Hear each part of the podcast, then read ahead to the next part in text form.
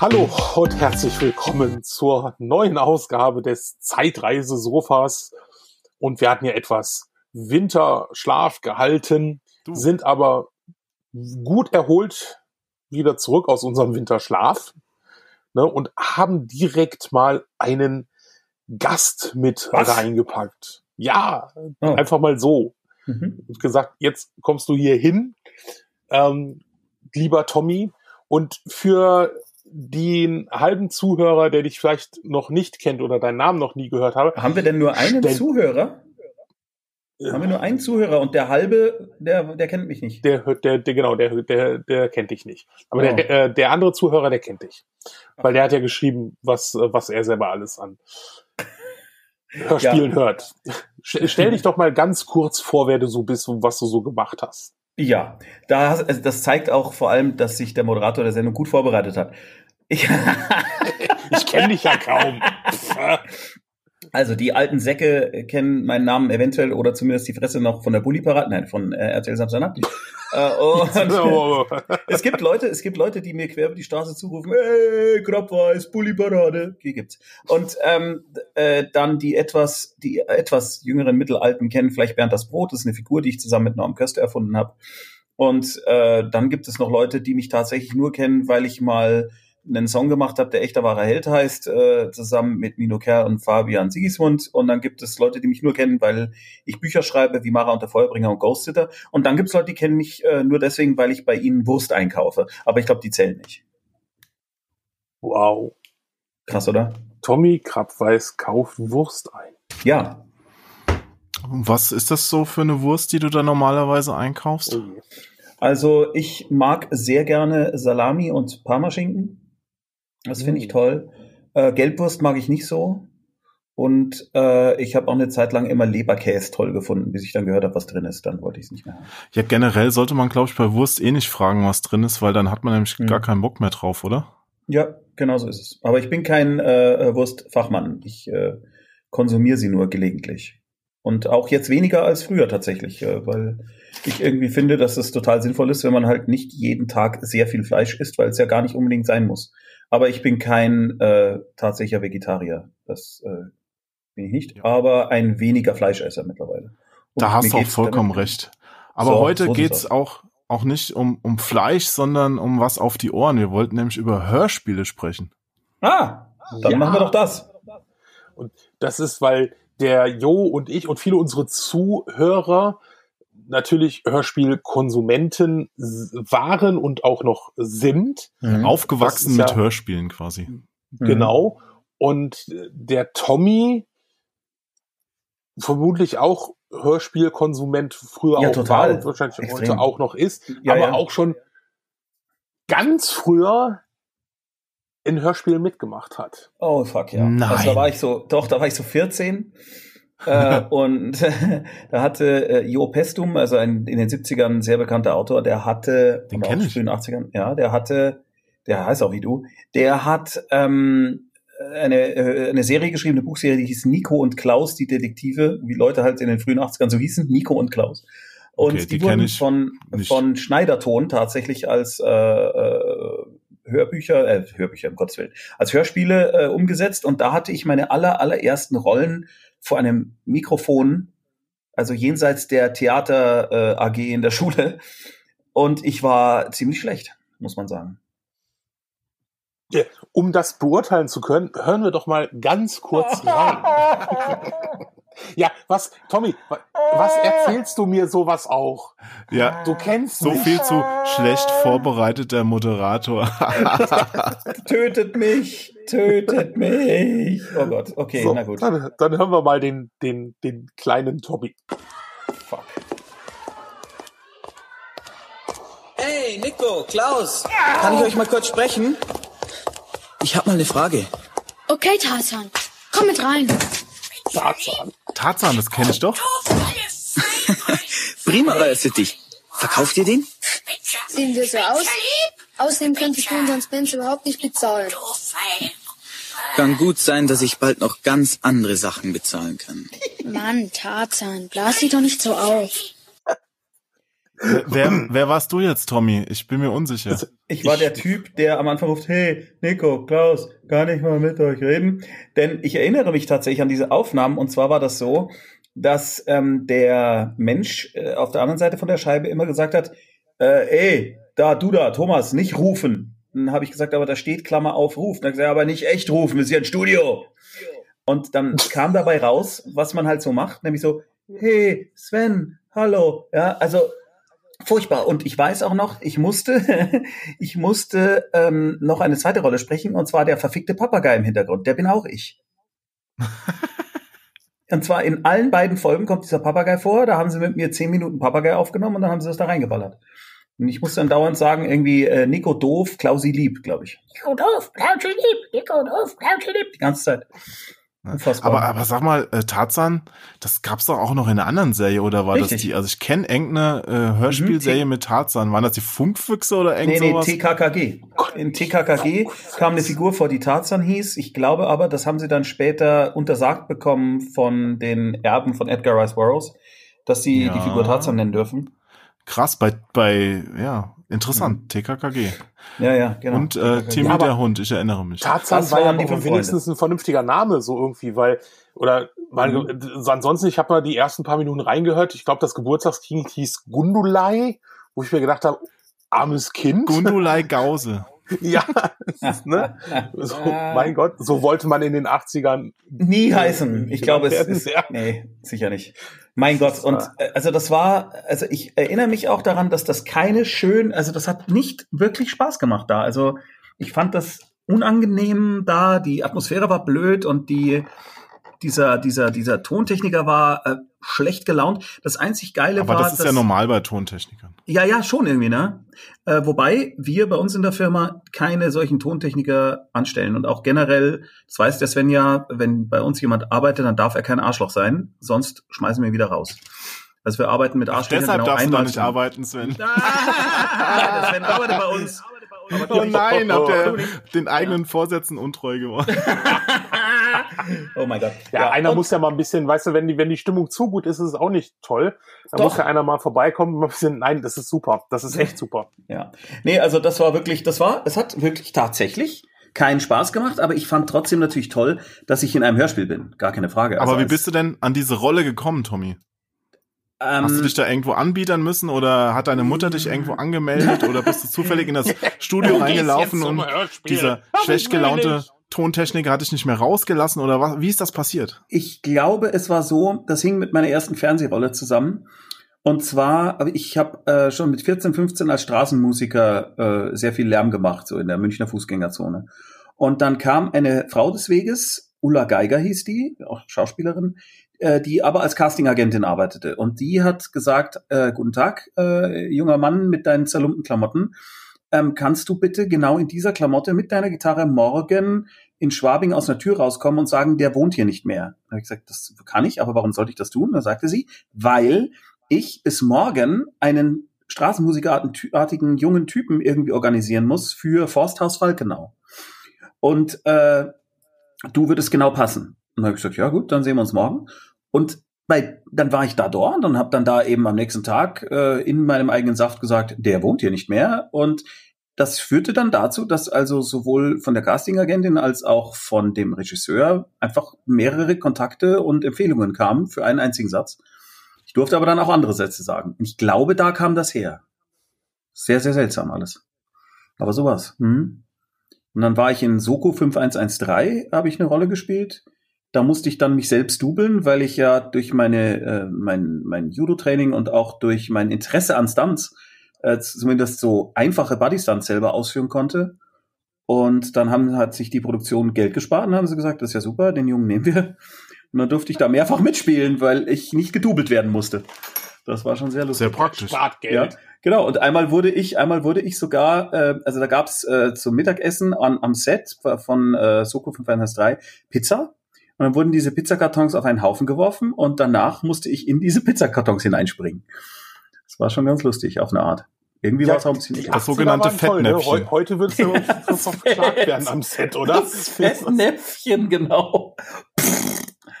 naja.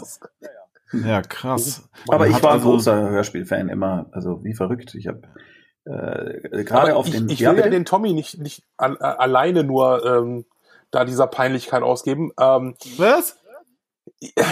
Ich habe ja in die, das müsste auch so Ende der 80er ge gewesen sein, Puh. mit Freunden Hörspiele aufgenommen. Ja, ja, Jo atmet gerade sehr hörbar durch. Da gedacht, du hast eine Aufnahme von ihm. Sehr, äh, sehr ich, schön. Ich habe ich hab auch so ein, so ein Hörspiel aufgenommen, das ist aber, da rede ich nicht drüber, aber cool, dass es Sven nicht gefunden hat. Alles klar. Hm. Noch nicht. ich gebe keine weiteren Hinweise. ja, weißt du, ich nächstes Mal, wenn ich bei dir zu Hause bin, werde ich einfach mit deiner Mutter ein paar, Sven, paar Worte reden. Wir haben doch, wir waren gerade ja. dabei, dass du gesagt hast, du möchtest was Peinliches von dir vorspielen und ich kann es kaum erwarten. Ja. ja, okay, ich drücke mal auf Play. Nach einem Tag sind die Hero Kids in 100 Kilometer Entfernung vom Dorf angekommen. Der Colonel gibt Freddy letzte Anweisung.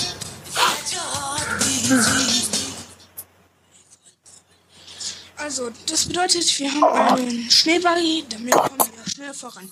Und die Terroristen sind an der Zahl von 100. Das bedeutet, wir haben eine Chance von 10 zu 100. Toll. Und unser Sold beträgt dabei 500.000 Dollar.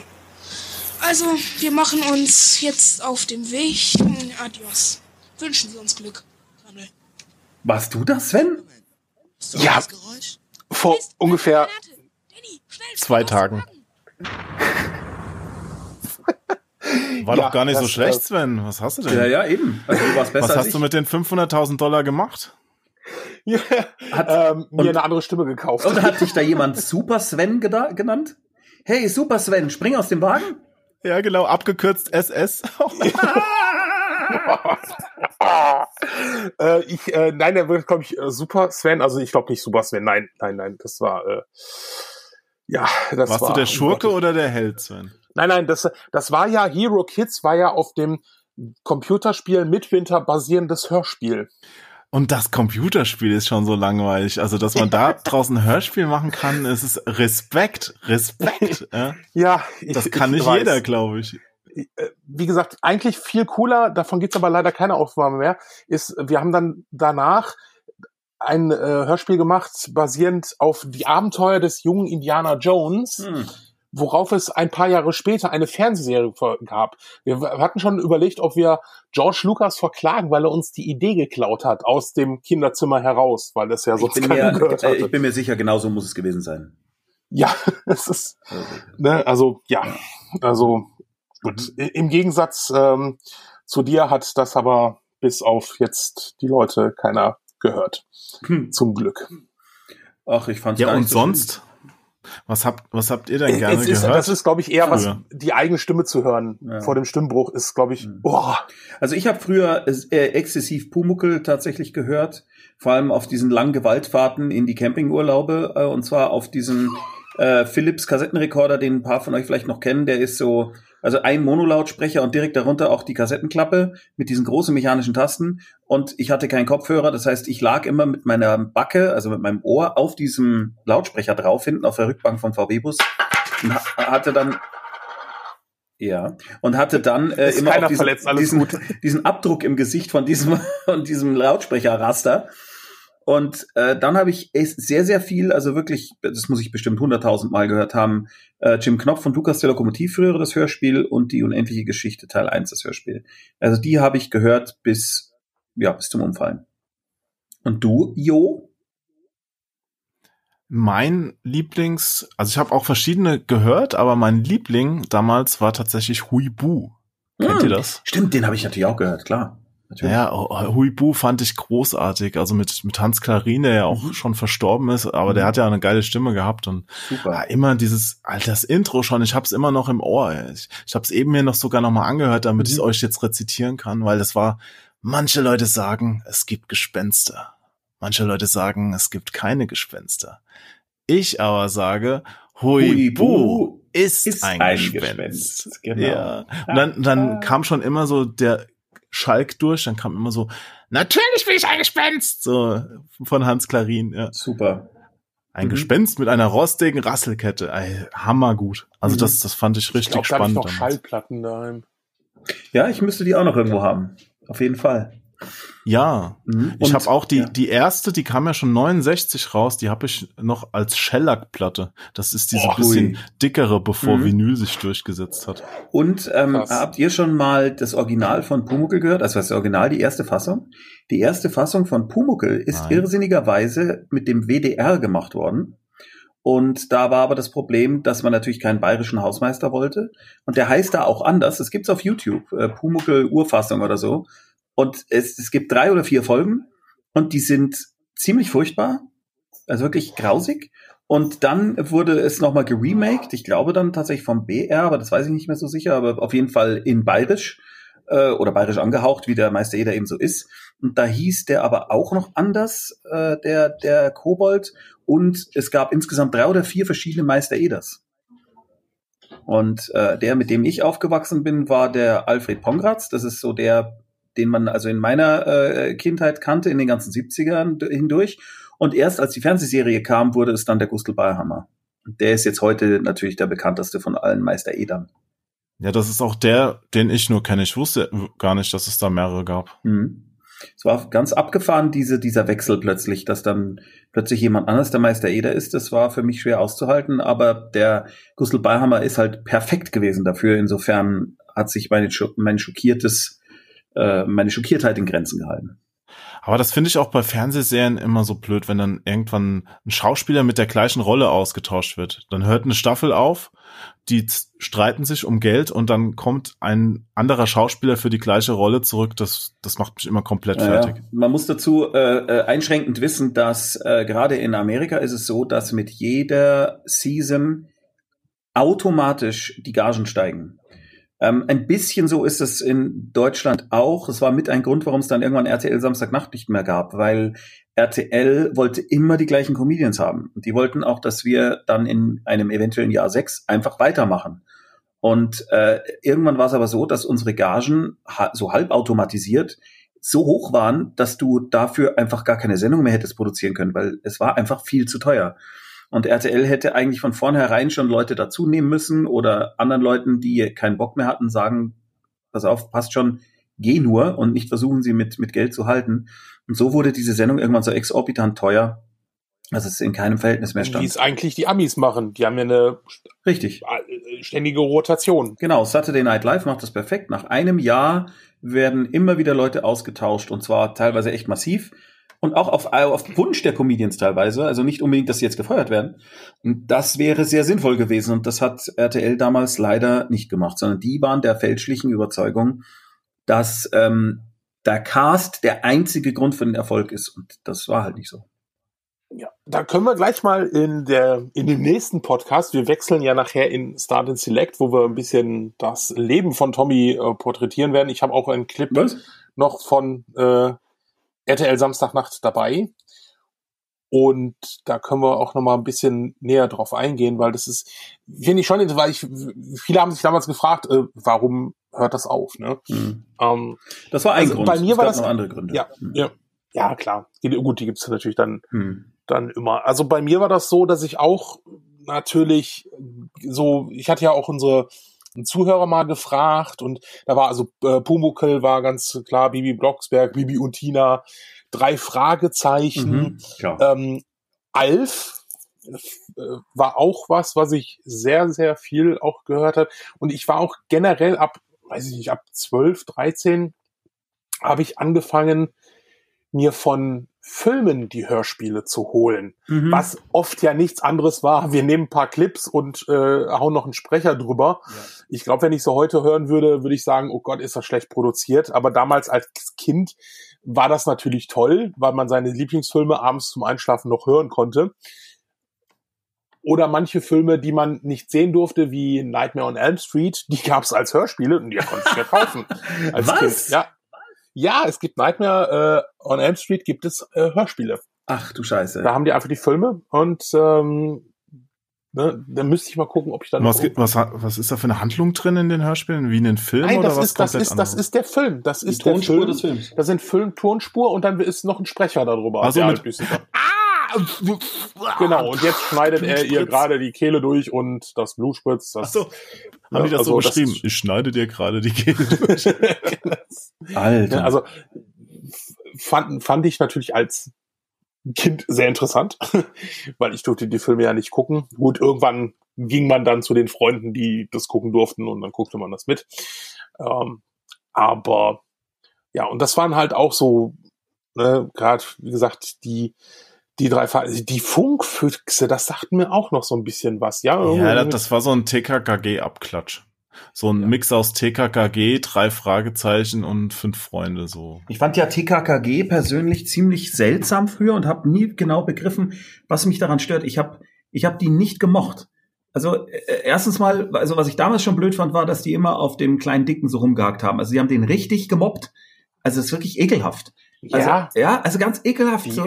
Und dass dann auch der Tarzan oder ich weiß nicht, wie der dann später hieß, die Gabi, ja, das ist was für Mädchen, das kannst du nicht und so. Und das fand ich damals schon irgendwie furchtbar.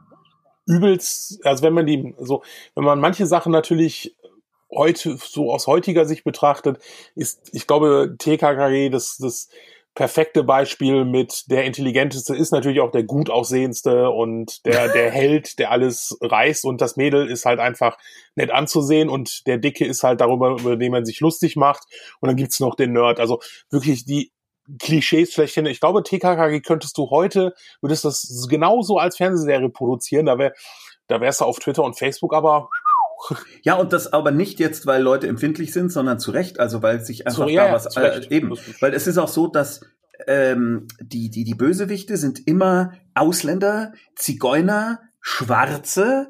Äh, äh, äh, äh, äh ähm, Obdachlose. Und zwar ist es teilweise so, dass da gar keine also es, es ist so aus, aus ich weiß es nicht mehr, ich müsste es wirklich nochmal anhören, aber es kam dann immer so aus der Luft gegriffen daher.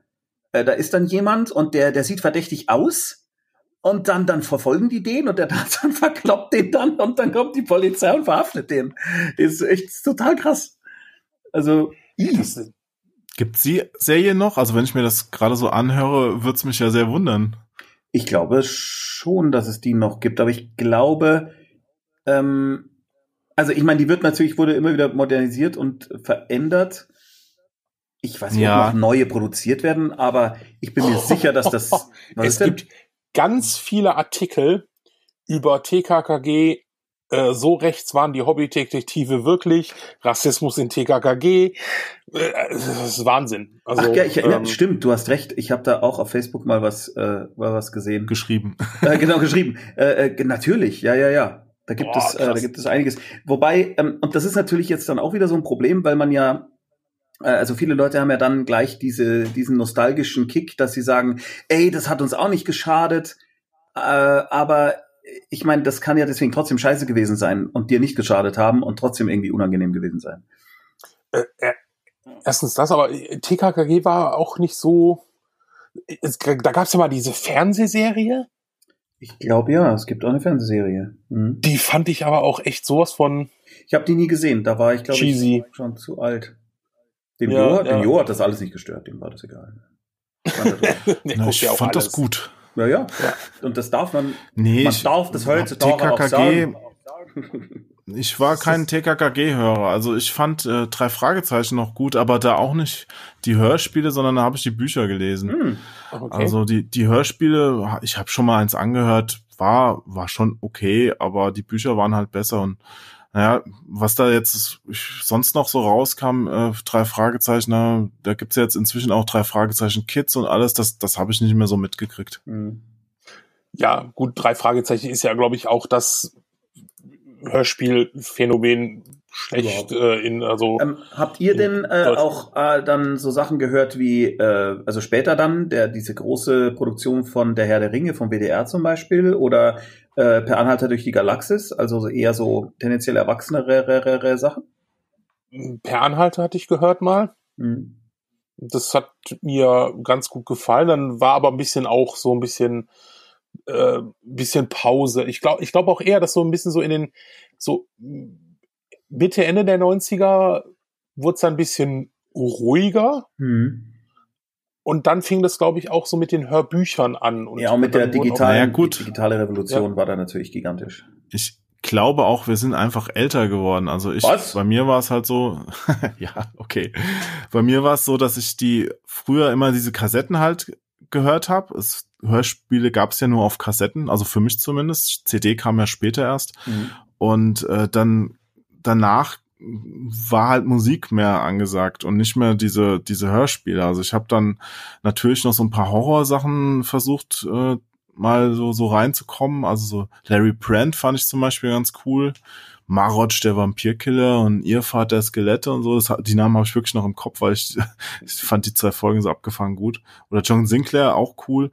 Aber ähm, das war da nicht, das hat nicht mehr so eine große Rolle in meinem Leben gespielt. Ähm, später kam, wo du auf Erwachsene-Hörspiele ansprichst, ähm, habe ich noch mal so, ich war eine NDR oder WDR-Produktion, Captain Berlin vs. Dracula von den Buttgereit. Das habe ich mal auf so einem Festival, auf so einem Filmfestival im Kino gehört und das, das war richtig cool. Das war auch für Erwachsene, auch super lustig. Aber ähm, ja, dann bin erst später wieder so Richtung Hörbücher gekommen. Weil mhm. inzwischen stört's mich auch ein bisschen, wenn dann komische Musik eingespielt wird oder die Geräusche nicht so richtig passen. Also wenn ich jetzt ein Hörspiel höre, dann soll es auch ein richtig cooles sein. Mhm. Das kann ich gut nachvollziehen.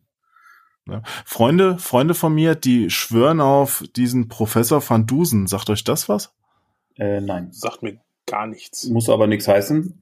Mal googeln. Ja, ich habe es selbst leider auch noch nicht gehört, aber das, da gibt's auch jede Menge Teile von, die sind, glaube ich, damals für Deutschlandradio produziert worden. Mhm. Und das, das sind wohl richtig coole Hörspiele. Ah, ganz geil ist äh, das von Bastian Pastewka inszenierte Sherlock Holmes äh, Ding. Das ist der. Das haben wir als Live-Hörspiel gesehen. Hammer. Meine Fresse, ist das gut. Wie Echt? hieß das, Schatz, Live-Hörspiel, wo wir waren, Bastian Pastewka? Das war doch Sherlock Holmes. Das scharlachrote Band. Äh, äh, ich dachte gerade, du hast den Tommy Schatz genannt.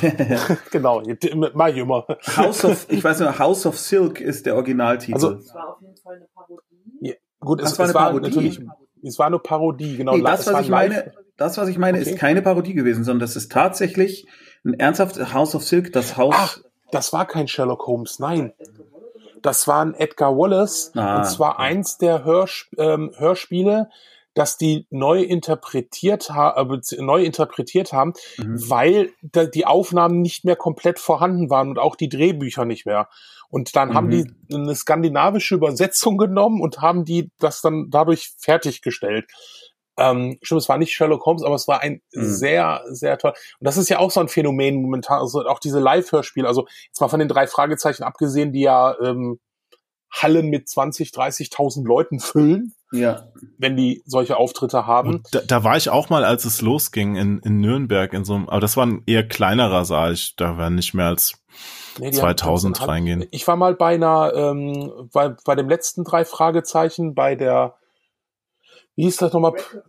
Record Release äh, Event und am Ende durften drei dann auf die Bühne und dann halt mitsprechen und irgendwann, wenn wenn er alle Touren durch hat, wird's zusammengeschnitten. Mhm. Und natürlich war ich auch auf der Bühne. Dank meiner Freundin. Wie du es so. ja wieder geschafft hast. Äh, Sherlock Holmes, ja, ich habe hier äh, Sherlock Holmes und das Geheimnis des weißen Bandes ist, ah, okay. äh, und er hat vorher gemacht der Hund der Baskervilles. Aber das Geheimnis des Weißen Bandes ist eins der besten Hörspiele, die ich jemals gehört habe.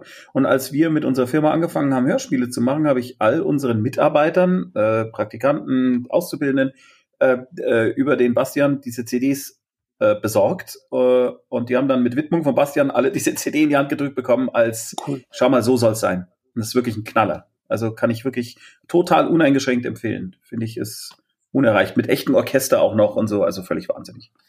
Großartig. So, das ist ja super. Ja, ja, hier bei uns, also wir gehen ab und zu mal ähm, der Hessische Rundfunk. Da ist dann, das macht dann immer der, der äh, Klaus Krückemeier, der ist dafür verantwortlich. Und der, äh, die machen halt auch, gehen halt auch regelmäßig auf Tour, hauptsächlich auch mit Sherlock Holmes mhm. äh, Hörspielen, also auch keine Parodien. Mhm. Ähm, und das ist auch, also Live-Hörspielen finde ich dann auch immer sehr, sehr spaßig. Ich glaube, dieses Jahr gehen wir auch wieder irgendwann dahin. Also da haben wir auch schon irgendwie einen Termin genannt bekommen, wann das da losgeht. Ich würde ja gerne auf der Gamescom oder auf dem Elbenwald Festival oder auf anderen Gigs, die ich dieses Jahr habe, dann mit ein paar Leuten, mit denen wir halt Hörspiele machen, auch Live-Hörspiele machen. Das ist halt nur so wahnsinnig Find aufwendig. Ich super toll. Es ist so unfassbar ich, aufwendig. Ja, ja, das ist, ich, ich hatte mal mit dem Norman damals, äh, als, als wir für ein Projekt, mhm. und da habe ich auch gesagt, also, oh, so, so Live-Hörspiele wären doch echt toll mal zu machen. Ich mache da auch so, guck mal, Bernd das Brot, das wird doch super von, aber es ist halt, ne, gut, geht halt nicht. Es ist ähm, wirklich schwierig. Also da ist es ja, dass ja. der Kinderkanal das Problem wahrscheinlich. Richtig, aber genau. bei dem anderen ist, ich habe ja, ähm, also die, der Cast von den Hörspielen, die wir produzieren, ist ja meistens sehr prominent. Und Richtig. es ist einfach, äh, also den, den Martin Schneider äh, bräuchte ich dann und ich bräuchte die Hella von Sinnen und den ähm, äh, Michael Kessler, dann könnten wir Bill Bones seine Bande live machen. Aber versuch die mal äh, gleichzeitig jetzt in, in, also noch innerhalb dieses Jahres äh, äh, auf den gleichen Fleck zu bekommen. Äh, die sind ja alle komplett schon ausgebucht und machen Live-Touren oder der Kessler dreht eigentlich Tag und Nacht. Äh, oder bei Ghost Sitter, Christoph Maria Herbst, glaube ich, der hat über zwei Jahre hinweg schon äh, sein, sein Terminkalender dicht. Äh, ja gut, dann müssen wir uns mal so einen schwarzen Lieferwagen besorgen und ja, da, das, da steht er besonders drauf. Das mag er sehr gerne, wenn man ihn einfach bewusstlos schlägt, hijackt und dann mit ihm äh, ja. Mhm. Ist eine gute Idee. Ist öfter mal was Neues. Ja, ja, einmal, nicht öfter mal, genau einmal. das mega äh, live -Hörspiel. Ja, gut, also du willst ihn danach umbringen? Das finde ich jetzt aber schon Nein. eine radikale Maßnahme. Nein, für ihn geht die Karriere weiter, nur für uns ist sie dann, glaube ich, beendet. Ich hätte also ja, erstmal. Ich hätte ja, du hast eine äh, Karriere? Alter, ich will auch. Wir nehmen ab, wir nehmen ab Februar übrigens ein Pummel-Einhorn-Hörspiel auf. Nein. Doch. Das ist ja cool. Ja, das Pummel-Einhorn, ich weiß nicht, wer von euch das kennt. Dieses ja klar, ja, kennen wir. Super nerdige die, die Dame schickt auch Kronk öfters mal ein paar neue Pummel Einhorn. Sehr schön. Ja, ich, ach stimmt, genau, die haben ja irgendwie freundschaftlichen Kontakt, gell? die Steffi und äh, die Pani und der, der Erik. Und äh, sie hat auch schon gesagt, sie fände es ja so geil, wenn die beiden äh, eine Gastrolle sprechen würden in ihrem Pummelhörspiel. Aber das wird, das wird sehr, sehr lustig. Mhm. Wir suchen noch eine Pummelstimme, wir haben noch keine. Aber Sven. Ich wollte gerade sagen, nein, Jo, nur weil ich vielleicht körperlich etwas Ähnlichkeit habe zu diesem Pummel-Einhorn. Also ich kann mir dich sehr gut als Pummel-Einhorn vorstellen, Sven. Ja, vielleicht in dem Kostüm. Du, du, wei du weißt doch dieses, dieses nein, andere Schatz, Bild. Ich glaube, das ist jetzt nicht Pummel-Einhorn, aber hat jemand die Kekse gesehen? Welche Kekse? Ja, Kekse? Welche Kekse? Genau. Ja. Wir haben noch keine Stimme, aber wir suchen. Ich äh, hatte meine 15 Sekunden Hörspiel. Fame. Und, äh, genau. Ja, und du warst, Fame, äh, nein. Ja, und du warst ja im Slatko-Video. Ja, aber da war ich ja nicht zu hören. Nee, aber äh, also gut zu sehen auf jeden Fall. Ich fand es beeindruckend. Ich habe sowas äh, vorher noch nie gesehen. Ich, ich, ich auch nicht und ähm, aber ja, mein Gott. Ähm, Hast du das gesehen, Jo? Kennst du das Video? Ich überlege gerade schon. Ich glaube, Sven hat es mir widerwillig stolz mal gezeigt, ja. aber es ist schon eine Weile her. Widerwillig ja, stolz. Ist, äh, nach, nachdem ich das letztes Jahr geschickt bekommen habe mit Sven, bist du das? Und ich damals sehr, sehr schockiert. Ach doch, wo du dich so gefreut hast. Ja, ja doch, genau. Gell? Es ist genau. unfassbar. Ja, ja, doch. Und ich würde ja, ich würde ja. Schade, dass das hier Audio ist. Genau. Ich würde ja am liebsten erzählen, dass äh, äh, dass RTL 2 das einfach falsch zusammengeschnitten hat, aber nein. Aber es ist nicht so, ne?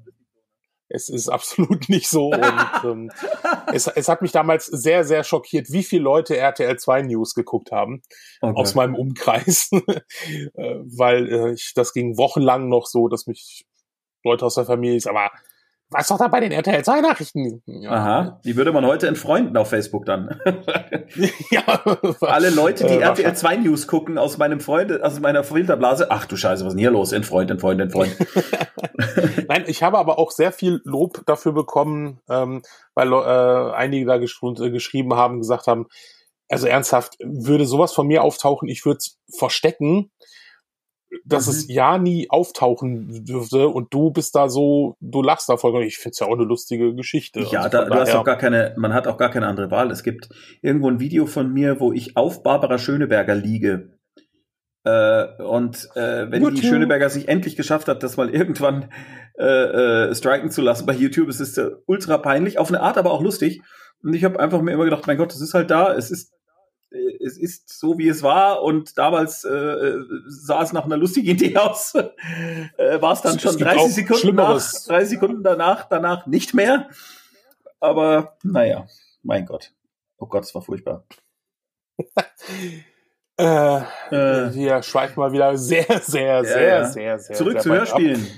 zu, zu Hörspielen. Äh, du hattest ja gerade schon so ein bisschen angerissen, aktuelle Hörspiele, was dem Zuhörer dann vielleicht die Idee näher bringen sollte, dass du Hörspiele machst und nicht ja. nur einfach so, sondern auch wirklich in echt meinst du? Professionell. Genau. In echt und mit, äh, wie du schon angerissen hast, mit dem ein oder anderen prominenten Gesicht beziehungsweise prominente Stimme. Also unterschiedlich tatsächlich. Also es gibt Sachen, die sind jetzt nicht so wahnsinnig prominent besetzt. Das ist aber auch eine Budgetfrage, muss man ganz klar sagen. Also Audible hat zum Beispiel zu uns gesagt, wir sollen die Zwerge von Markus Heitz neu vertonen als Hörspiel, aber ungekürzt.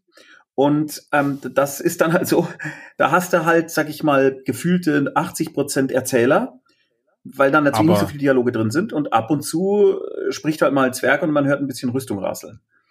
Aber Tommy, lohnt, würde sich das überhaupt lohnen, Tommy? Weil von den Zwergen gibt's ja auch ein ungekürztes Hörbuch. Also es, wie es viel lohnt sich tatsächlich. Bonus denn äh, ja, ja äh, also das sehen wir natürlich daran, dass das irrsinnig erfolgreich äh, läuft auf Audible. Wir haben das gemacht und es ist und es ist derselbe Sprecher, der Johannes Steck, der ja ein fantastischer Sprecher ist. Spricht mein Lieblingssprecher ja, übrigens. Johannes Steck ist großartig, der, der beste beste Hörbuchsprecher, den ich äh, habe, also den ich kenne. Der ist super. Und der spricht auch da natürlich wieder den Erzähler, aber alle Rollen sind halt besetzt. Und da war es dann schon so, dass wir äh, aufwandstechnisch an unsere Grenzen gestoßen sind, weil du natürlich schon immer äh, bei aller äh, Hingabe gucken musst, was kann ich denn für das, was ich jetzt hier an Möglichkeiten, an Zeit habe, äh, herstellen. Und da muss ich sagen, dass die, sagen wir es mal so, die zweite Staffel gefällt mir viel besser als die erste. In der ersten sind ein paar Sachen nicht so perfekt, wie ich sie gerne gehabt hätte. In der zweiten Staffel wird es viel besser und die dritte ist jetzt noch mal besser. Äh, und dann gibt es aber äh, auch andere Sachen, die äh, Gott sei Dank zeitlich etwas besser ausgestattet sind, wie zum Beispiel die Meisterin. Äh, das ist so ein Horror-Thriller-Hörspiel, da gibt es auch bald einen zweiten Teil. Und dann diese ganzen Family Entertainment und Comedy-Geschichten, die wir halt noch machen, wie Ghost Sitter oder Bilbo und seine Bande. Also wir sind, wir machen im Jahr momentan, äh, also es müssten eigentlich über zehn Hörspielserien sein, die wir, an denen wir gerade parallel so durch 2019 durcharbeiten. So, manche Sachen, die wir selber schreiben äh, und manche Sachen, die äh, von anderen Autoren geschrieben sind. Aber ich muss da nochmal drauf zurückkommen. Äh, was ist ein Johannes Steck so für ein Typ? Erzähl doch mal so, so ein paar Sachen, so ein paar interne Details, die du nicht verraten darfst eigentlich öffentlich. Durch den bin ich tatsächlich auf Hörbücher mhm. gekommen. Also das erste Hörbuch, das ich mir damals gekauft habe, das war Kalte Asche. Mhm. Und das hat er gelesen und ich fand seine Stimme einfach so variabel cool. Absolut. Der Johannes Steck ist halt ein Profi, der kommt, der setzt sich hin, legt los und es klingt immer absolut fantastisch. Der ist äh, ein super großartiger Kollege, ein toller Profi. Also ich kann's, kann man nicht anders sagen. Der kommt, setzt sich hin, legt los und es ist halt einfach geil. Weil ich sagen muss, dass das bei sehr vielen ja. Leuten äh, äh, ähnlich ist, äh, weil wenn jemand halt professioneller Sprecher ist, dann ist er das nicht ohne Grund, weil Leute ihn natürlich gerne äh, und immer wieder buchen. Aber die Stimme von ihm ist schon wirklich unglaublich, das stimmt. Und haben die diese Starsprecher dann auch irgendwelche Star-Allüren? Das heißt, Johannes will dann immer, dass du schon Gummibärchen hinlegst und bitte die roten nee, aussortieren, nee, irgendwie sowas? Nee, ähm, mit denen würden wir tatsächlich einfach nicht arbeiten. Also es gibt, äh, es gab eigentlich nur eine Produktion in meinem Leben, wo ich mit solchen Dingen äh, mich auseinandersetzen musste, weil ich keine Wahl hatte. Und zwar war das, als ich die Regie gemacht habe für mehrere Folgen der ProSieben Märchenstunde. Und bei der Posi Märchenstunde wurde ja wirklich alles, was nicht äh, äh, bei drei über der Kreuzung war, äh, reingehult, um irgendeine Gastrolle zu übernehmen. Und dann hast du halt alle Stars und Sternchen dieser Welt äh, vor der Kamera. Viele von denen hatten keinen Bock, manche von denen waren schon Haspins und wussten das auch und waren deswegen besonders scheiße. Andere Leute haben einfach einen Text nicht gelernt, andere Leute hatten fürchterliche Allüren, andere Leute hatten Drogenprobleme. Also das war mitunter schon krass. Also nicht, dass falscher Eindruck entsteht, 70 oder 75 Prozent der Leute waren super, aber die 25 Prozent, die nervig waren, äh, die prägen dich natürlich genauso wie wenn du in der Facebook-Diskussion äh, oder bei Twitter einen hast, der die ganze Zeit Gülle auskippt, dann ist das der, der dir in Erinnerung bleibt. Und so ist es da eben auch gewesen. Irre, mein Gott. Da habe ich ganz furchtbare Geschichten. Okay, ich erzähle eine. Ähm, äh, und zwar ein sehr bekannter Schauspieler, schon etwas älter, aus einer sehr, sehr, sehr, sehr, sehr bekannten Familienserie der 80er. Ähm, war am Set und sollte einen König spielen. Und ein anderer sehr bekannter Schauspieler, den ich, dessen Namen ich ja sagen kann, Jan Sosniok. Ich heirate eine Familie. Äh, nein. Äh, Ach so, ich rate so. Ja, der, ähm, ein anderer, der, der sehr jung war äh, damals und gut aussehend, der sollte den Prinzen spielen. Und äh, es gibt ja im, beim Dreh so Situationen, wo der Angespielte quasi neben der Kamera steht, aber nicht zu sehen ist, damit der, der vor der Kamera steht, in die richtige Richtung guckt. Ja? Viele Schauspieler machen das tatsächlich so, dass sie dann sagen, ich mache das gar nicht selber, da soll jemand anders bitte sich meine Jacke anziehen und sich da ins Eck an der Kameralinse stellen. Aber wenn das ein Dialog ist, dann ist es natürlich besser, wenn der Originalschauspieler da steht. Und dieser ältere Herr stand dann da und hat immer also er war nicht im Bild, wohlgemerkt, ne? sondern nur seine Schulter maximal. Und er hat immer seinen Text verhauen und immer so weggenuschelt oder andere Dinge gemacht. Äh, äh, und der, der junge Schauspieler hat dann irgendwann gesagt, entschuldigen Sie bitte, äh, es tut mir so leid, aber wenn Sie das so machen, ich, ich, ich kann das so nicht spielen. Und dann sagte dieser alte, ergraute Schauspieler, ach mein Gott, er kann es nicht spielen. So, in dieser in dieser, in diesem äh, kollegialen Umfeld. ja, äh, ekelhaft. Dann gibt es auch Leute, die machen Pausen absichtlich an Stellen, damit du nicht schneiden kannst. Also, weil unter Schauspielern ist es ganz toll, wenn sie ein Close-up haben, also wenn sie ganz nah zu sehen sind. Und wenn dann jemand äh, einen Satz zum Beispiel so betont, sagen Sie mal, was tun Sie eigentlich hier? Ich dachte, ich hätte Ihnen das untersagt. Wenn der diese komischen Pausen macht, gibt es keine Stelle, wo du später im Schnitt dann schneiden kannst, weil das einfach, wie soll ich sagen, es passt einfach nicht. Diese Pausen sind absichtlich so gesetzt, damit du nicht von seinem Close-Up wegschneiden kannst. Und solche Grausamkeiten Fies. musst du dich da, musst du dich da auseinandersetzen. Oder dass Leute einfach so besoffen und gleichzeitig so brutal auf Koks sind, dass sie einfach nicht mal in der Lage sind, unfallfrei den Weg in die Hotellobby zu finden. Ja, und solche Sachen. Also das war. Na, Hauptsache, sie können ihren Text. Äh, ja, da kannst du dir dann ungefähr vorstellen, wie der dann klang. Ja, aber das, ich wusste gar nicht, dass du so viel mit Oliver Pocher gearbeitet Nein, hast. Nein, der war kleiner Scherz, kleiner Scherz. Nee, Oliver Pocher, ich glaube, ich weiß nicht, ob er dabei war, möglicherweise, aber ich weiß, dass ich mit ihm noch nie, habe ich mit ihm mal was, ich glaube, ich habe mit ihm noch nichts gedreht, aber ich habe noch nie äh, dergleichen Dinge, ehrlich gesagt, von ihm mitbekommen, aber durchaus andere andere, mit anderen Leuten. Jo, du hast ihn doch mal interviewt und das Interview durfte doch dann hinterher ja. nicht mehr. Was? Äh, der hat doch den Larry Magna Cum Laude und dann hatte ich doch der PR-Manager gebeten, das bitte nicht zu veröffentlichen, Was? weil ihr euch gegenseitig ja, hochgeschaukelt gebeten, ja. habt. Ja, das, das stimmt. Der, der hat mich gebeten, auf Knien hat er mich angefleht. Oh Echt? das Interview nicht zu nehmen, weil der Pocher sich da ein bisschen über seine, ähm, also, naja, ein bisschen weit herausgelehnt hat, was seine Ansichten anging. Ja, also er wollte ein paar Scherze machen. Es endete damit, dass, dass er aufgesprungen ist und geschrien hat, ich bin Robert Steinhäuser. Ja. Was? Das war der Typ, der damals ja, ja, Amok gelaufen ist. Ja, ja. Bitte? Ja, das, das war so ein Interview für die PC Action damals noch. Das wurde das brauchte ich nicht unbedingt. Das war nur so zum, zum Zwischenschneiden für unseren Gamescom-Report und er hat halt die Rolle von Larry gesprochen gehabt mhm. in dem, in der unsäglichen Neuauflage von Elijah Sid Larry. Und ähm, naja, ich dachte ihm, ich stelle ihm halt ein paar lustige Fragen und er dachte mir, er muss jede Frage noch lustiger beantworten. Und mhm. ähm, ja, das, das habe ich mal mitgespielt und am, am Schluss ist es dann ein bisschen eskaliert. Entartet. Um Gottes Entartet. Das war ganz schlimm. Schreckliches Zeug. Ich hatte vor kurzem einen, ja, vor kurzem auch nicht, aber vor einem halben Jahr, einen interessanten Job. Ich bin ja normalerweise eigentlich nicht mehr als Sprecher gebucht, aber ein Kollege ja, kollegierter Sprecher, der Kai Taschner, hat mich gefragt, ob ich das machen würde. Und zwar gab es bei Overwatch ein Event, das heißt Lucio Ball im Sommer. Ich weiß nicht, ob das jemand von euch kennt. Das ist halt so ein äh, Overwatch-Ballspiel mit so einem Ball, der ist irgendwie so, weiß ich nicht, äh, äh so vier Mann hoch. Äh, also ziemlich lustig und die brauchten jemanden, der den Stadionsprecher spricht für dieses Spiel. Und dann bin ich halt da in dieses Studio gegangen und das waren halt alles so normale Sachen wie Tor oder äh, Ausgleich. Und ich fand das sehr langweilig und der Kai Taschner auch und hat dann gesagt, so und jetzt äh, machen wir noch mal eine Stunde Impro.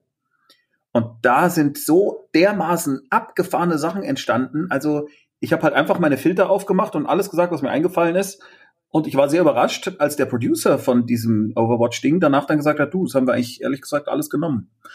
Und jetzt gab es dann, dann das Event. Ich bekam ein paar sehr verwunderte Facebook-Nachrichten. Sag mal, habe ich gerade deine Stimme gehört, als du gesagt hast, Tor, Tor, ich bin sehr begeistert, leider die falsche Seite, aber Tor, Tor, ich freue mich. Äh, was ja. So, äh, es war, es war so völlig irre. Und auch dann so Sachen wie zum Beispiel, ähm, nein, ich bin gerne Sprecher, ich bin gerne hier in diesem Raum, seit zwei Jahren, bitte irgendjemand tötet mich, ja, und solche Sachen. es, war, es war wirklich sehr, sehr lustig.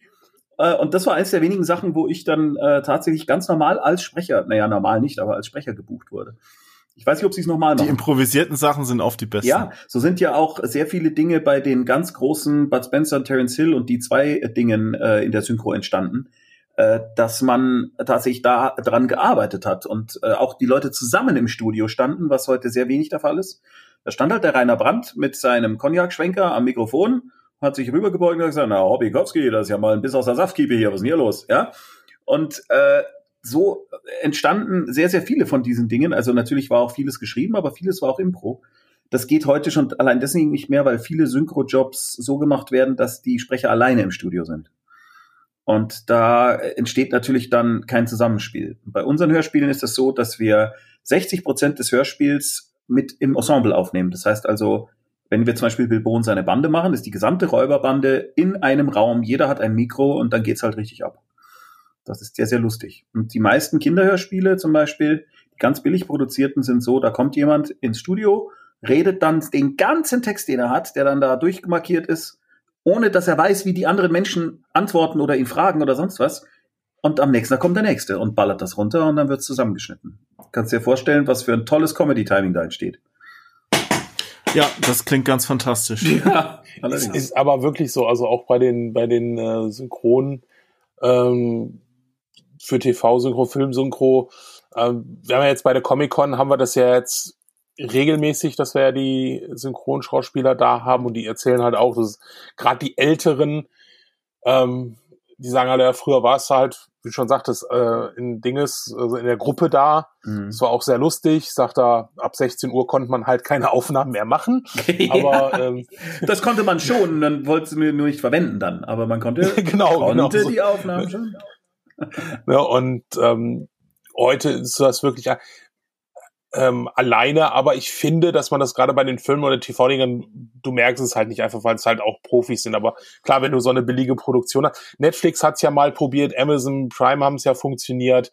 Die haben ja einen riesen Shitstorm bekommen für jede Produktion, für die sie äh, billige Sprecher eingesetzt haben, mhm. weil das merkt das Ohr einfach, wenn das einfach ja, billige Sprecher ist. oder also es man es ist ja nicht unbedingt immer nur die Schuld der Sprecher, das muss man äh, ganz ganz das ist wirklich wichtig, weil äh, teilweise auch das Synchronbuch, dass da keine Zeit war, dass da einfach nur die Übersetzung genommen wird oder jemand mal grob durchgeht, aber das schlimmste Problem ist eigentlich, dass weder der Synchronregisseur noch die Schauspieler bei der Synchro wirklich Zeit haben, das gut zu machen und dann natürlich auch der Mann, der es mischen soll, danach keine Zeit hat, das sauber zu mischen und so weiter. Das ist ja, aber da haben sie ja wirklich nein, verdientermaßen einen auf die Nuss bekommen. Also das. Nein, nein, also das ist wirklich ähm, ganz. Die hatten auch mal bei einer, bei irgendeinem Film äh, 2008. Ähm, da haben die amerikanische Sprecher genommen, die Deutsch konnten. Nein. Das Film war das mit Tina Fey, war das. Ähm, Was? Da gibt's das heute kann ja noch nur ganz fantastisch geworden Ja, das sein. muss großartig das war, das war, das war absolut großartig. Das, äh, äh, das Studio hat sich dann das, irgendwann hin, hingerissen, ja. hinreißen lassen, dann wirklich nochmal eine neue DVD mhm. zu produzieren mit neuer Synchronisation. Aber das, das hast du ja auch oft bei Spielen. Äh, ich habe das schon sehr, sehr oft mitbekommen, dass dann das also auch vor, früher vor allen Dingen, inzwischen ja. sind sie ja manchmal ein bisschen schlauer, nee. dass dann das amerikanische Studio gesagt hat, ja, ist ja ganz toll, dass wir eine deutsche Niederlassung haben, aber die deutsche Tonspur, die nehmen wir auch bei uns auf. Wir haben da schon jemand. Ja, ja, mhm. Starlancer ist ein ganz bekanntes Beispiel, wo das ja ein Weltraumkampf zwischen Amerikanern und Russen sind und der russische Gegenpart von einem Amerikaner, der Deutsch spricht, versucht mit russischem Dialekt, hat war sehr unfreiwillig komisch. Also das, das, das war, das, das war wirklich grauenhaft. Oder wenn in englischsprachigen Produktionen die Nazis auch von Nicht-Deutschen gesprochen werden. Ja, oder von Deutschen, die nur so ein, deutschen bisschen, Sätze raushauen. so ein bisschen Deutsch können. Also, ist das nicht ein Schnitzelklein? Was? Schieß auf dem Fenster. Stirb langsam ist ja immer noch so ein. Genau, so ein, schieß auf dem Fenster. Das ist einfach das, äh, ja, wirklich äh, super Beispiel. Nein, aber ja, das ist natürlich, also das ist natürlich gut. Wollen wir mal reinhören? Möchtest du, ich habe ja zwei, zwei Ausschnitte hier. Ah, stimmt. Ähm, du kannst mal äh, bitte äh, dieses Bilbo-Ding äh, vorspielen, das kleine Stück. Und zwar ist es so, Bilbo und seine Bande, ich weiß nicht, wer von euch beiden das noch kennt, war ja mal ein Stück der Augsburger Puppenkiste. Ähm, genau, ja. ähm, weiß ich, ob ihr so alt seid, dass ihr das äh, noch miterlebt habt. Ähm, und da ging es eigentlich um eine Räuberbande im Dreißigjährigen Krieg und es ist so hotzenplotzig, nostalgisch, slapstick-mäßig, ja, alles. Und ähm, der Originalautor, der Josef Göhlen, Josef Göhlen, der hat äh, mir diesen Stoff geschenkt sozusagen, gesagt, Tommy, äh, da, ich mag Bernd das Brot, ich mag Mara und der Feuerbringer, hier ist der Stoff, mach doch irgendwas damit, ich würde mich freuen. Und dann habe ich gesagt, weißt du was, da machen wir ein Hörspiel. Und jetzt ist Martin Schneider, ist äh, Bilbo, Wolfgang Krebs ist ein sehr bekannter äh, Kabarettist, äh, der einen sehr guten Stäuber nachmachen kann, nebenbei bemerkt, äh, ähm, ist äh, der Schwabe, der Rote Hein. Äh, Heinz-Josef Braun ist der Bayer und ich bin der Ungar, der eigentlich aus Tschechien kommt, aber Ungar mit Nachnamen heißt. und die deutsche Stimme äh, von, oh Gott, die Paulina Rümmelein ist die deutsche Stimme in Game of Thrones von Ah, wie heißt die junge Frau? Ja, ja, genau. Ich weiß. Genau, die spricht die äh, weibliche Hauptrolle. Und Thomas Nikolai, ein ganz toller äh, Comedian, äh, der ähm, aus dem äh, ehemaligen Ostteil, der spricht den Killbars. Genau, und da kann man jetzt mal ein Schnipselchen abspielen, wenn du den Knopf findest. Dann drücke ich ihn doch mal.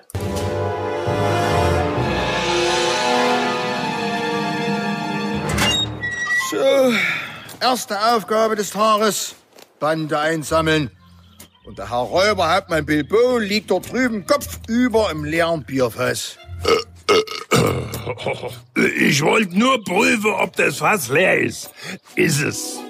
Jetzt. Ich habe die anderen gefunden. Sie haben sich hier im Misthaufen zusammengerollt. Oh, wenn man sich hat dran gewöhnt, schlafen in Haufen Mistiges ist nicht so schlecht. Ist schön warm und gemütlich. Du Hein? Ja. Ist das dein Wampen an meinem Buckel? Äh, ist das dein Finger in meinem Ohr? Sag einmal, haben wir geschmust? Äh, wir haben nicht geschmust. Äh, wir haben uns gewärmt. Also, passt. Magst du treffen? Ha, ja. Afferdackel! Hundling! Sagte mal, kann man nicht einmal in Ruhe Moschenskopf über in einem Fass hängen, ohne dass hier so ein Radau gemacht wird? Gleich gibt's hier was aus Armenkasse. Aber, aber gehört Inhalt von Armenkasse nicht arme Leute? Oh, oh, au! Armenkasse fühlt sich komisch an wie schwere Bierfass an meine Kopf. Bombe, Granate, Element, Blitz, Blitz, Donnerwetter, Sapperment noch einmal! Kommt her, ihr drei Boxbeutel, ich schweck euch auf! Dachselsche! Ah, hein, hier ist da was! Ja! Sehr Bud Spencer-mäßig. Ja. Ist das jeden Morgen so? Nö, nur an den guten Tagen. Hier, komm her, Xelche! Da! Au, au! Ein Ich kann da so einen gewissen hessischen Dialekt ausmachen.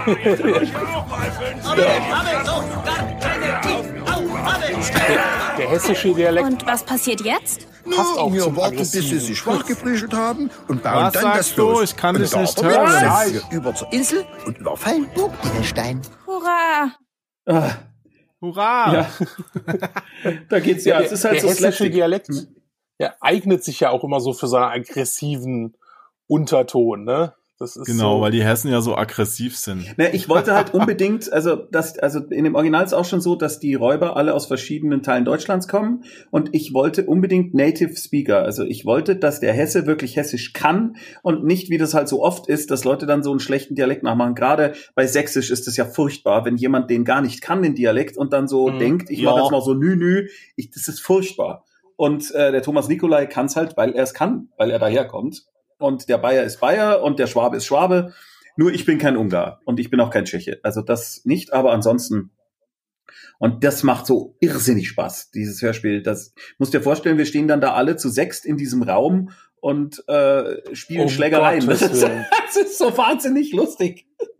Ich, ich kenne Spaß. diesen Raum und ich weiß, wie es ist, wenn man dann eine halbe Stunde zu zweit drin ist. Aber dann passt ja zu Bilbo und der Räuberbande, glaube ja, ja. ich. Ne? So ja, ja. Man, Misthaufen man, und so. ja, Moment mal.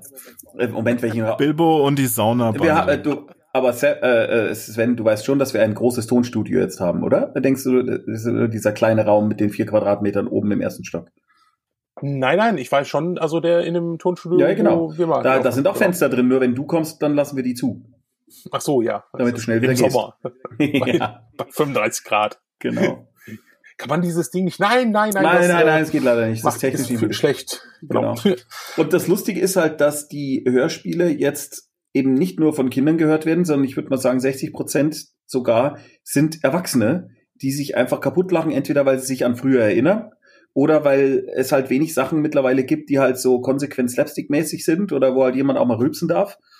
Äh, und ja, dann sind natürlich, hat man ja gemerkt, diese Gags irgendwie, äh, so guck mal, haben wir geschmust und so, das ist natürlich schon so gedacht, dass da auch ein Erwachsener mal ab und zu ein bisschen schmunzeln kann.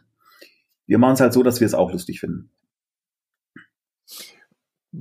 Also, Bill, wie war denn so am Anfang die Reaktion, dass du gesagt hast, ähm, hier, ich mache jetzt aus äh, Bilbo und seiner Räuberbande ein neues Hörspiel, weil das ist ja jetzt nicht so so bekannt, also ich musste auch erstmal überlegen, so, ja, das sagt mir was, irgendwas mit Pumpkiste oder sowas, aber ich musste auch nochmal genau nachgucken, was das überhaupt war.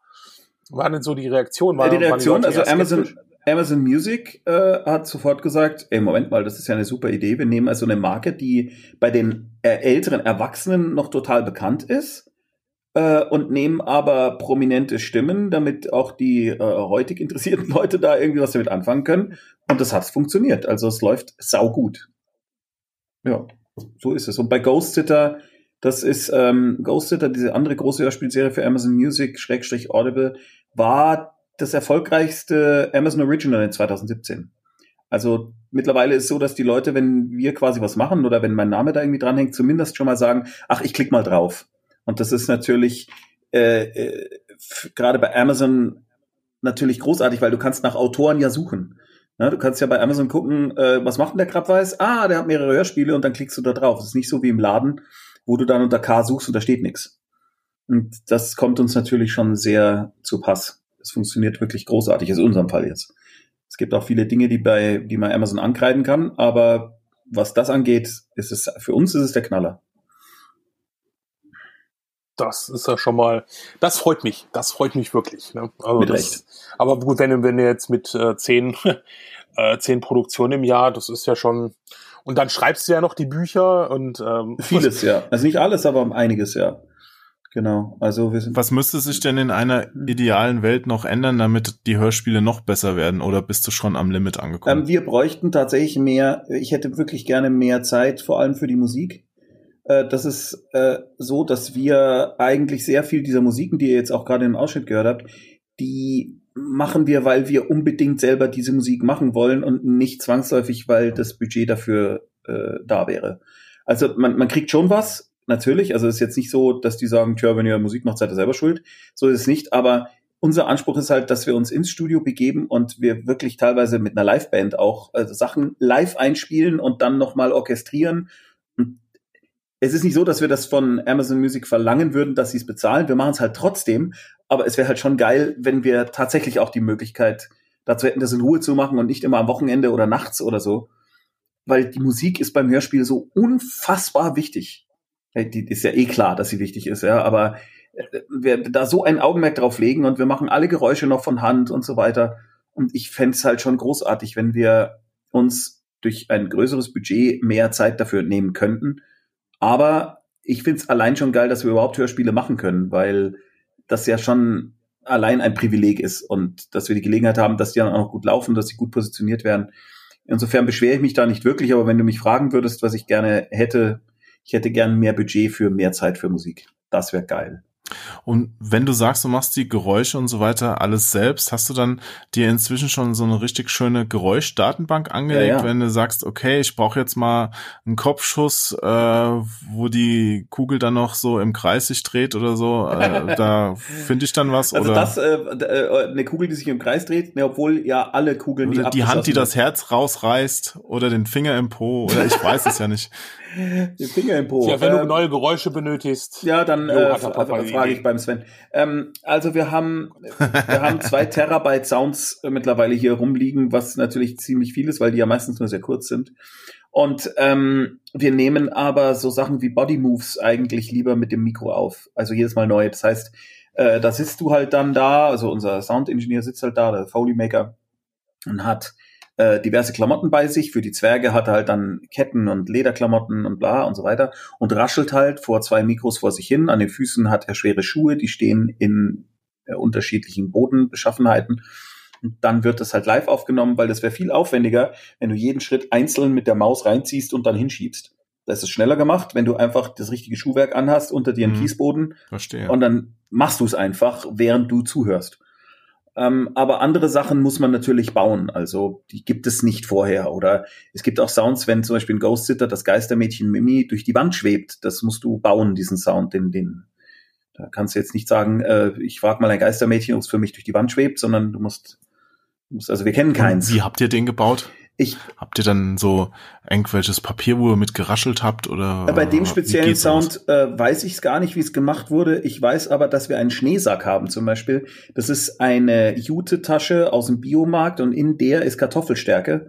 Und wenn du diesen Jute, diese Jute-Tasche zusammendrückst, also die Kartoffelstärke in dem Sack, klingt es ah, wie Schneeschritte. Dann klingt das wie Schnee. Ja. Das Knirschen. Genau, das. Ja. Aber das finde ich ja auch einen sehr interessanten Job generell. Ich hatte mich da auch mit Spieleentwicklern mal unterhalten. Früher mhm. zum Beispiel, ich glaube Kingpin oder Soldier of Fortune, da gab es so einen Flammenwerfer. Ich glaube Kingpin, das ist so ein 3 mhm. so ein Ego-Shooter. Ja. ja. Und da hat der Entwickler erzählt, ja, da haben wir in der Küche gestanden und in der Pfanne was gebrutzelt und mhm. das aufgenommen, äh, damit wir so, ein, so einen schönen Effekt haben, wenn wir da die Leute äh, wegstrahlen. ja. Ich erinnere mich, äh, vor kurzem war es so, wir brauchten einen Song für die Zwerge eben, Zwerge Teil 3 oder so. Und ähm, ich wollte am Anfang so diese Tröte, die, die man so aus so Sandalenfilmen kennt, weißt du, die, die, die, die so, die so boah, macht, wenn, wenn so ein Angriff stattfindet. Ja. Und wir haben diesen Sound nicht und ich wusste nicht, wo ich es herkriegen soll. Und dann bin ich runter in den Keller von der Wumfilm. Da haben wir nämlich ein altes Schwimmbad. Habe ich in das Schwimmbad gestellt, meinen Kopf gegen die Wand gedreht und habe laut gerufen, Boah! und dann habe ich den Ton genommen und habe ihn durch einen Gitarrenverzerrer äh, geschickt. Und das klingt jetzt tatsächlich exakt so wie diese Tröte. Ja, die Stimme ist ja das beste Instrument. Absolut. Also was wir da schon gemacht haben, also von Wind über Mücken über Motorboote, also mit der Stimme kann man unheimlich viel machen. Ja. Oder auch so, so ähm, 80er Jahre Buttons. Ja. wow. ja, mit der Stimme kann man sehr, sehr viel machen. Das stimmt. Ah, das war aber keine Stimme. Ist, ich hoffe es, dass das sei. Ja, aber zum Glück werden in dem Podcast ja auch keine Gerüche übertragen. Das Richtig. ist ja ein, ein riesen, riesen Vorteil. Ja. Bei Podcasts, äh, die um Kochen gehen, ist es vielleicht schade, aber ja gut, bei es kommt, es kommt es auf besser, die Qualität des Kochs an. Ne? Ja, oder ob das Schwein vorher live Auch geschlachtet wird im Podcast zum Beispiel. Das würde ich. Ja, genau. das das wäre ein krasser Podcast. Ich über, ich gucke ja gerade nach neuen Podcast-Ideen. Du bringst mich da auf Nein. welche. Da, oh Gott, Gottes Willen. Ich bin äh, zu Gast. Ist ja nicht gerade ein Schwein. Nee, sein. ich bin zu Gast bei einem Podcast, der heißt Minutenweise Matrix von den Leuten, die auch den Hoaxilla Podcast machen. Und das ist echt abgefahren. Die reden über eine Minute Matrix zwei Stunden.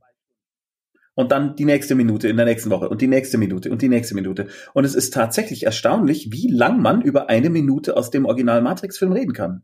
Das wird. Wie lang ist denn da so eine Folge? Zwischen ein und zwei Stunden, glaube ich, sind die. Und es ist echt krass. Also ich, äh, ich hatte ja das große Glück, dass ich mit äh, einem Typen zusammengearbeitet habe, mit dem John Nugent, der ähm, dort der Compositing Supervisor war oder VFX Supervisor, ich weiß gar nicht mehr, was er genau war. aber der, äh, mit dem habe ich dann vorher einen Skype-Termin äh, gehabt und ha dann hat er mir halt so viel geiles Zeug erzählt, von als sie da Matrix produziert haben. Zum Beispiel, da gibt es doch diesen großartigen Effekt, wo die Kamera äh, in diesem seltsamen Slow-Mo um den Neo rumfährt und der beugt sich so nach hinten und die Kugeln wischen über ihn weg. Dieser berühmte Shot, diese Bullet Time. Und das Geile ist, das wurde ja mit mehreren Kameras, also Fotokameras gemacht, die um ihn rumstanden und die dann eben nacheinander ausgelöst haben. Das Problem ist nur, 20 Prozent der Kameras haben nicht ausgelöst. und dann gab es einen bemitleidenswerten Menschen, der gerade neu angefangen hatte in dieser VFX-Firma und der hatte dann den Job, diese ganzen Bilder zu korrigieren. Und der hat ein Jahr lang nichts anderes gemacht, als nur diese eine VFX-Einstellung. Jeden Tag. Da, nur das. Und als äh, die war aber auch geil. Ist auch geil, ja, aber es ist irre. Und ähm, als es dann darum ging, für der Herr der Ringe neue VFX-Leute zu suchen, hat der John Nugent den empfohlen. Und der hatte dann, haben sie gesagt, ja, bitte schick doch mal dein Demo-Reel. Und der hat ihm dann kein Demo-Reel geschickt, sondern nur einen Shot der drei Sekunden dauert, weil es das Einzige ist, was er jemals gemacht hatte. Aber die haben natürlich gesagt, was, du hast den gemacht, du bist eingestellt. Achso, ich dachte eigentlich, danach hätte er die Branche gewechselt. Nee, nee, gar nicht. Nein, nein, nein, nein, das ist ja einer der berühmtesten Visual Effects Shots der Filmgeschichte ja, geworden. Ja, aber schon geil. Ich habe leider nur einen Shot. Was, nur einen Shot? Was ist der Shot? Ja. Es ist, äh, und es ist tatsächlich ein sehr unterhaltsamer Podcast, den ich äh, wirklich empfehlen kann. Es hat wirklich sehr viel Spaß gemacht. Nicht so geil wie der jetzt hier natürlich. Ja, aber muss man sich halt auch leisten können. Ne? Also da jemanden ja für abzustellen. Ja klar, also hätte wahrscheinlich Wahnsinn. nicht jede Firma mit Matrix, die für ein, also im zweiten Teil für einen, ich glaube für diese Autobahnszene 20 Millionen Dollar ausgegeben Aber haben. Der erste, der zweite eben, Teil. Genau, der Jo hat recht. Der, der, erste, der erste war kein super High-Budget-Film und das Studio hat auch zu keiner Sekunde dran gedacht, dass das, ein, dass das funktioniert. Ja, aber nicht diese Art teuer. Also nicht ja. so von wegen Wunschkonzert teuer. Ähm, naja, ob, ja. ob der Hauptdarsteller war damals auch auf einem sehr absteigenden Ast und so weiter, ne? Also das war, die haben schon gespart. Ja, ja, also ist wirklich Eigentlich. Ja, ja gut. Ähm, jetzt sind wir eine Stunde 6 und 45, 46, 47. Scheiße, es läuft ja immer weiter. Ähm, wie lang darf denn der Podcast hier sein? Eigentlich wäre es jetzt eigentlich ein guter, guter Ausstieg, weil wir haben also über unsere Lieblinge von früher, wir haben das, was so aktuell noch ist, auch mal angeschnitten, diese drei Fragezeichen. Wir haben deine Ausschnitt Produktion. Gehört. Ja, mein Ausschnitt habt ihr gehört. Ne? Ich habe gerade geguckt, also es geht so, ähm, äh, Matrix äh, 1 war mit 63 Millionen damals schon sehr teuer. Aber gut, nichts gegen zweiten natürlich, ganz klar. Ja.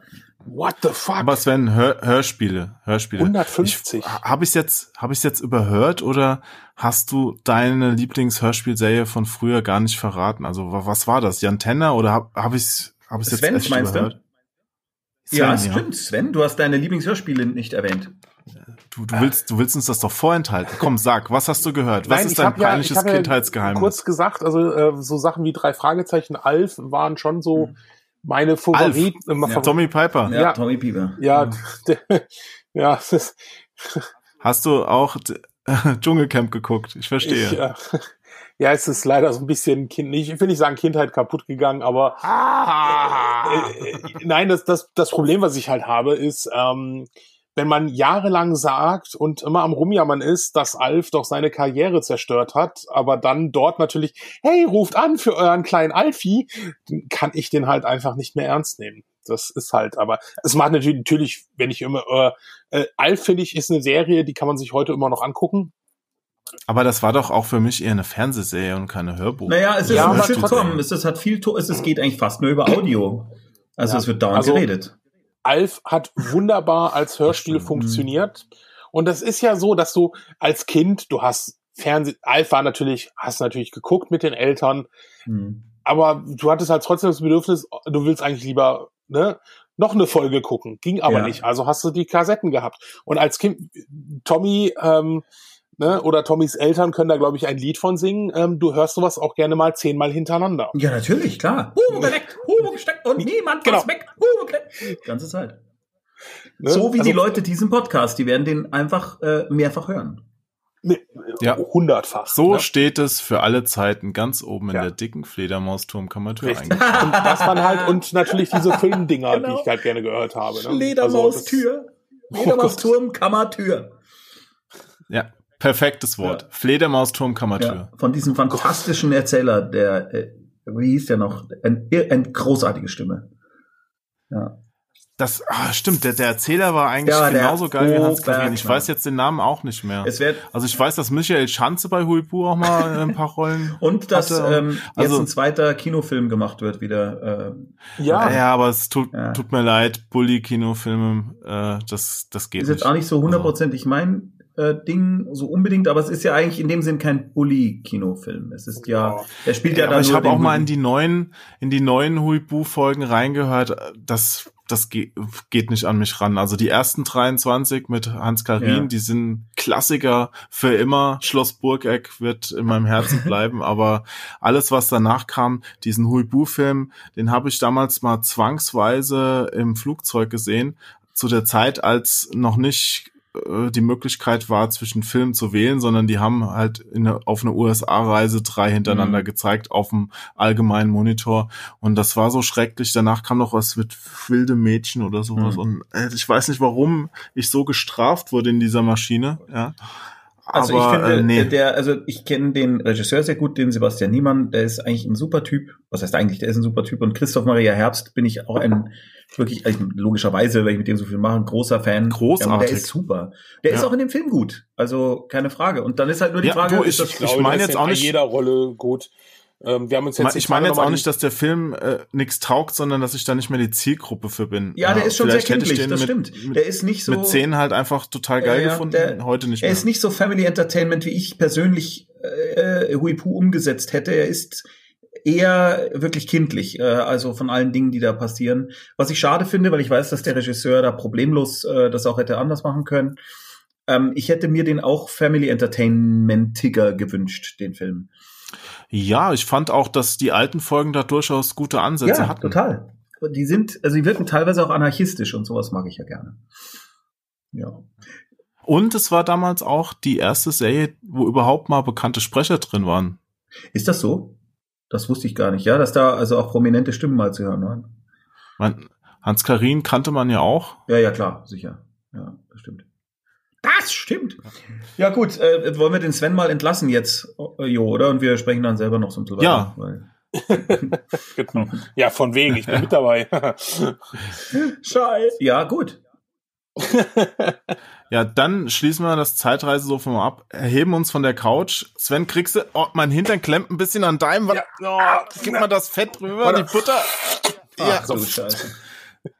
Jetzt ah, das sind wir nochmal aufgestanden. Wir machen unsere Soundeffekte auch selber. Ja. Sag mal, habt ihr geschmust? Aber das sind dann oft gar keine Effekte. ja, gut. Ähm, ich möchte jetzt gerne mein Gehirn waschen. du möchtest, glaube ich, viel vergessen. Ja. Dann, dann, vielen herzlichen Dank, dass äh, ich so lang wieder monologisieren durfte und ihr so geduldig zugehört habt. Und äh, ja, wir sehen uns ja dann live spätestens wieder auf der auf der Gamescom wahrscheinlich sehen wir uns in, in echt. Ja. Und dich, Sven, ah, sehen wir ja vorher schon. Da, ja Verm vermutlich wird sich das nicht Ich freue ich mich sehr drauf, äh, wieder in der Bumfilm äh, zugegen sein zu dürfen. Genau, dass die Couch im Schwimmbad steht auch noch. Also du kannst da jederzeit. ja, im Schwimmbad. Das war toll. Ja. Auf Wiederhören. Vielen herzlichen Dank. Tschüss. ciao.